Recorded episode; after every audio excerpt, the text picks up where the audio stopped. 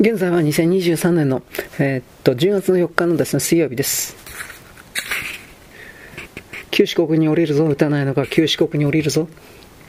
奥山をうなずいてコックピットを出た君に連絡を取ってみますかと、野田が渡部を呼びながら奥山に言う。渡部は通信機を持って近づく。無駄だ。と奥山は首を振った。あいつは君に金で雇われてるだけだ。君に責任はないし、君はあいつを説得できない。奥山はそう言って渡部に視線を向ける。司令部からの最新の連絡は何かあったか。渡部はデジタル通信機のボタンを押して、モニターの文字を読み上げた。受信0703、ビッグバンの国連軍に混乱が起こっている模様。詳細は不明。以上です。奥山は何度もうなずきながら兵士全員を着席させ、一旦旧四国に着陸する。その後の行動については着陸後指示する。と伝えてから自分も座席についてシートベルトを締めた。コーリーの右斜め後ろから奥山と野田が話しているのが聞こえる。パイロットの代わりを探さなくてはいかん。あいつはもう飛ばないだろう。旧四国は状況が悪くなっているようです。準国民も少ない。無法化が進んでいることだろう。残骸の街だ。リゾストームだな。機体が大きく左へ傾いて、コーリーは窓の外を見た。高度が下がっていくにつれて海から陸地に入ってやがて原野の中に異様な景色が広がってきた。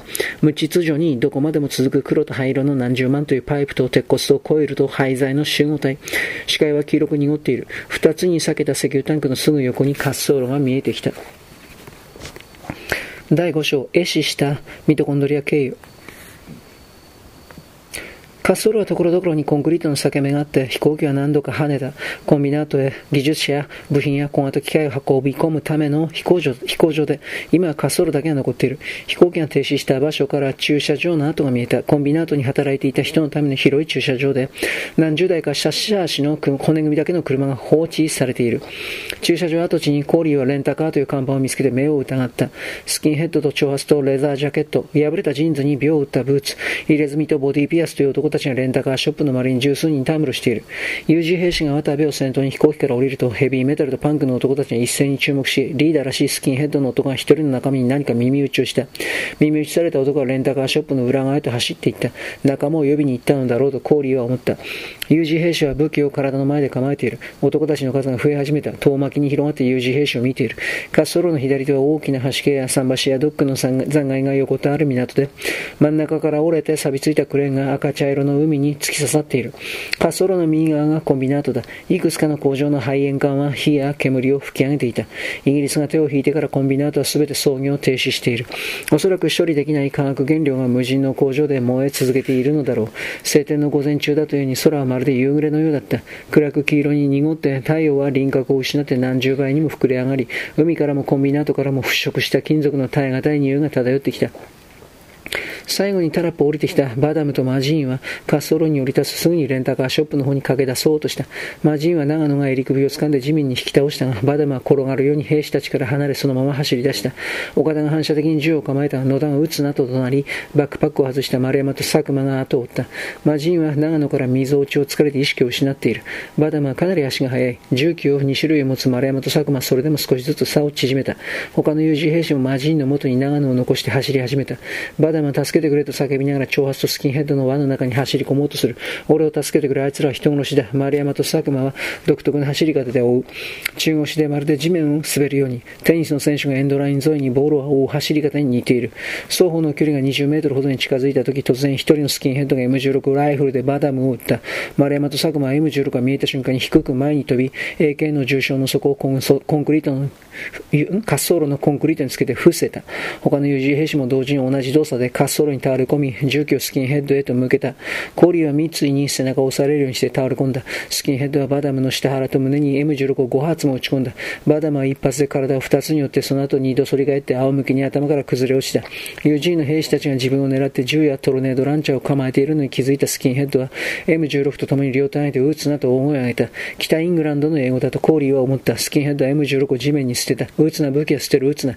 他の何人かも M16 は旧式のショットガンや拳銃を手放して両手を上げた。数十人のヘビーメタルとパンクが両手を上げて降伏した。丸山と佐久間は伏せて AK とトルネードランチャーを構えたまま待機して他の兵士の半数、渡部と岡田と荒井と畑中と山本が立ち上がり、それぞれの武器の重心をスキンヘッドたちに向けたままゆっくりと前進した。小山や森、三井や野田たちは丸山と同じように援護のために伏せて待機している。渡部はショットガン、他の何人、4人はフルオートにセッティングした AK を腰だめに構え、バダムの死体がある位置で止まったスキンヘッドの男はずっと大声を出し続けている。やめてくれ。俺たちが UG とやり合うわけがないじゃないか。アラブ人は敵じゃなかったのか。敵だと思って俺は撃ったんだよ。敵じゃなかったのか。頼むからやめてくれ。俺たちは UG の敵じゃない。歓迎しようと思ったんだ。ビールもある。あんたらのことは尊敬してるんだ。こいつを見なよ。スキンヘッドは隣の長髪の小柄な少年を指さしてジャケットを脱がせて腕の付け根あたりを示した。僕は友人を愛していると入れ墨が見えた。オールド東京、大阪、コンビナート、どのスラムもひどい環境で本国から見放された技術移民という国連軍の取った政策は完全に波状した。スラムの少年たちで友人に憧れている者は多い。だが友人は警戒を解かなかった。岡山が渡部のグループに加えてスキンヘッドと話をした。俺たちはファーイーストコロニアルの SX コマンドってグループだ。今はいないけどイギリスの国連軍とやり合ったことだってあるんだ。誓って言うがあんたらの敵じゃないよ。それはもう分かった。お前らの中に飛行機の操縦ができる者がいるか。奥山がそう言うとスキンヘッドたちはお互いに顔を見合わせた。どうしてそういうことを尋ねられるのかわからないという顔をしている。友人の入れ墨をした小柄な少年がスキンヘッドに何か耳打ちをして、血を流して倒れているバダムを指さしたりしている。事情を見抜いてリーダーに説明しているのだろうとコーリーは思った。いるのかいないのかどっちだ。奥山の低いバスの声が二つに裂けた巨大な石油タンクにこだまする。いないよ。スキンヘッドは首を振って苦笑しながら答えた。俺たち字も読めないんだ。字も読めない奴で飛行機を操縦できる奴がいると思うか。コーリーは彼らを見ていて、ニューヨークやロンドンやベルリーのストリートキッズとは異質なものを感じた。外見は似ているし、M16 からチェーンまで武器を持っているが、どこか弱々しい。攻撃性を感じない。コミナートにはファーイーストコロニアルという一つのスラムしかなくて、人種的にはほとんどイギリス系で非国民との根結はあるが、黒人やヒスパニック、アラブ人はいない。彼らは単一の人種と地域に閉ざされている。友人もほぼ単一の人種と地域という点では同じだが、戦闘によって外部と繋がっている。友人の人間は静かだが、攻撃性が子供から老婦人にまで刻み込まれている。他のグループにもいないのか？奥山はそう聞いた。魔人一人では飛ばせないだろうし、大阪に戻ったりされても、空の上では有事兵士も無力だ。いない。要するにこの地域にはいないということだな。奥山が少年をした時に、友人の入れ墨をした少年が一人いると声を出した。少年は眉間から頬、唇の端にかけて縦に深い傷だと思っている。どうやったらあんな傷ができるのだろうとコーリーは思った。傷は少年に不思議な威厳を与えていた。レイだ。少年がそう言うと周りのスキンヘッドたちがバカな嘘をつくなと笑い出した。友人に気に入られようって嘘をついてるな。レイは60過ぎたババアだぞ。嘘じゃない。レイは昔、飛行、小型飛行機を持って自分で操縦していたんだ。しかも18人乗りの小型ジェット機だった。まだレイが若くてまともな頃だ。技術者も経営者もホワイトカラーも運転手も操縦士も全員とっくにイギリスに帰っているからレイ以外にはいないよ。少年はロンドンの英語を話して頬は焦げていて目は透き通るようなブルーだ。レイという人は今は正常ではないのか。奥山に対して少年は目をそらさない。スキンヘッドは奥山ではなく地面を見て話していた。狂ってる。周りのスキンヘッドたちはまた笑った。少年は真剣だ。狂っているが地方症じゃない。記憶を失っても自転車の乗り方を忘れるわけじゃないし、狂っても昔の好きな歌を歌える。少年は信じられないことにキーツの死を真似て韻を踏んで奥山に語りかけた奥山が野田に相談する。友人のディスカッションは常に恐ろしく早い。どんな局面においても最優先事項がはっきりしているからだ。